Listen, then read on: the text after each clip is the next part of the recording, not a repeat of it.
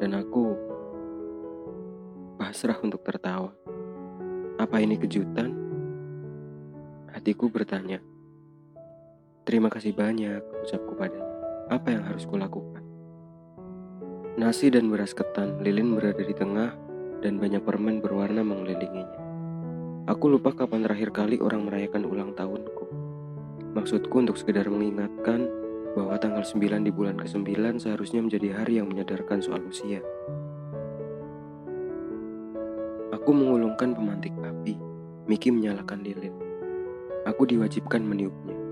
Sebelum itu, buat sebuah harap, Ariana menyuruh. Memejamkan mata dan aku tampak sangat santai. Harmonis, itu saja. Sama seperti yang lain, kuharapkan itu, kutiup lilin.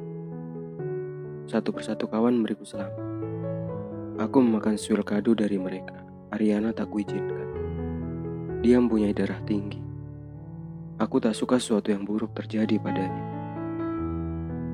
Ibu, bapak juga memberiku selamat. Wajib menangkap momen. Kami mengambil beberapa gambar. Galang baru pulang kerja. Kami pun mengajak. Miki menyuruh Galang untuk ikut berfoto, spesialnya berdua denganku. Lalu aku mengiyakan. Siska dan Ariana mengunggah fotoku di beranda status milik mereka masing-masing, lengkap dengan ucapan dan doa. Setelah sarapan bersama, kami kembali ke rutinitas biasa. Ke balai desa, aku masih belum mengerjakan apa pun. Paling sekedar membantu membuatkan surat pengantar kartu tanda penduduk untuk warga yang menginginkan dan selebihnya bercanda, meminum teh dan makan gorengan. Aku tak begitu suka tertawa, memaksa dan terus memaksa. Aku telah benar-benar muak menjadi orang lain. Miki mulai akrab dengan Ariana. Kini aku seorang diri di saat semua orang bekerja. Aku izin keluar untuk menghirup udara segar. Pegawai yang baik akan mengizinkan karena dia pasti tahu rasanya bosan. Sebatang rokok habis, ingin kulanjutkan sebatang lain. Namun tak enak hati jika ditanyakan. Aku kembali. Empat orang mahasiswa lain pergi mencari kesibukan termasuk Ariana. Miki dan dua lainnya duduk bercerita. Aku bersembunyi di balik pintu, seorang diri. Dengan sesal dan gerutu kenapa sulit ini untuk bersosialisasi. Geramku dalam hati. Ariana dan tiga kawannya masuk balai desa. Dengan canda dan ceria. Hai, menyapaku mengintip dari belakang pintu, lalu tertawa karena apa yang kulakukan dianggap lucu. Semua orang juga tertawa. Aku sebaiknya diisolasikan. Aku pun ikut tertawa. Hahaha, apa sulitnya? Ariana terdiam dan duduk di sampingku. Tak usah tertawa jika kau tak ikhlas untuk tertawa, ucapnya satir. Ah, tadi itu lucu-lucu sekali ha. Masih kulanjutkan. It's not funny at all, katanya sambil memalingkan wajah. Apa-apaan? Apa salah? Lantas kenapa kau tadi tertawa? Aku tak boleh ikut, tanyaku. Ariana diam masih dengan palingan wajah dan amarah.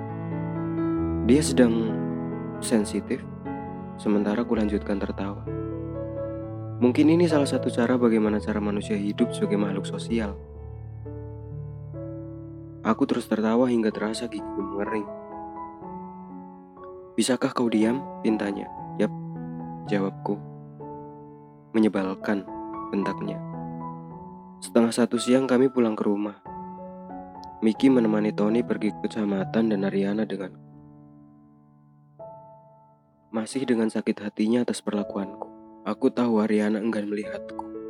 Karenanya aku membuatnya bisa dilihat melalui kaca spion motorku. Sesekali menggodanya sebelum amarahnya berubah menjadi tawa.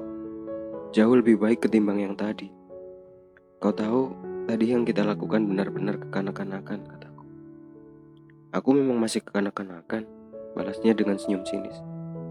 Kau tahu aku hanya berucap dan ya kenapa ke arah sana maksudku Aku tak bermaksud demikian, kenapa kau begitu pemarah, tanyaku. Dan kau juga, kenapa kau begitu sensitif? Ucapnya balik bertanya. Hah, sensitif kapan? Aku orang yang santai, jawabku. So santai, balas. Terima kasih. balasku lagi, lalu diam. Nah, kan hanya karena perkataan seperti itu saja kau marah. Kenapa sulit sekali gerutuku dalam hati? Dia membolak-balikkan semua hal. Apa maumu? Apa menurutmu diam itu artinya marah? Tidak, tapi terkadang. Itu kau, bukan aku, timbalku. Ya aku memang seperti itu, ucapnya enteng. Ya Tuhan, apa maumu? Kenapa kau kau begitu? Ah, sudahlah. Aku mengangkat kedua tangan. Apa kau sudah gila? teriaknya. Kita sedang berada di atas motor, jaga tanganmu, imbuhnya panik. Ah, biasa aja. Tak sadar ia menggang erat jaketku. Cie, aku kemudian menggodanya. Modus asu, ucapnya. Sedikit aja aku tertawa. Tenang aja, aku gak keberatan.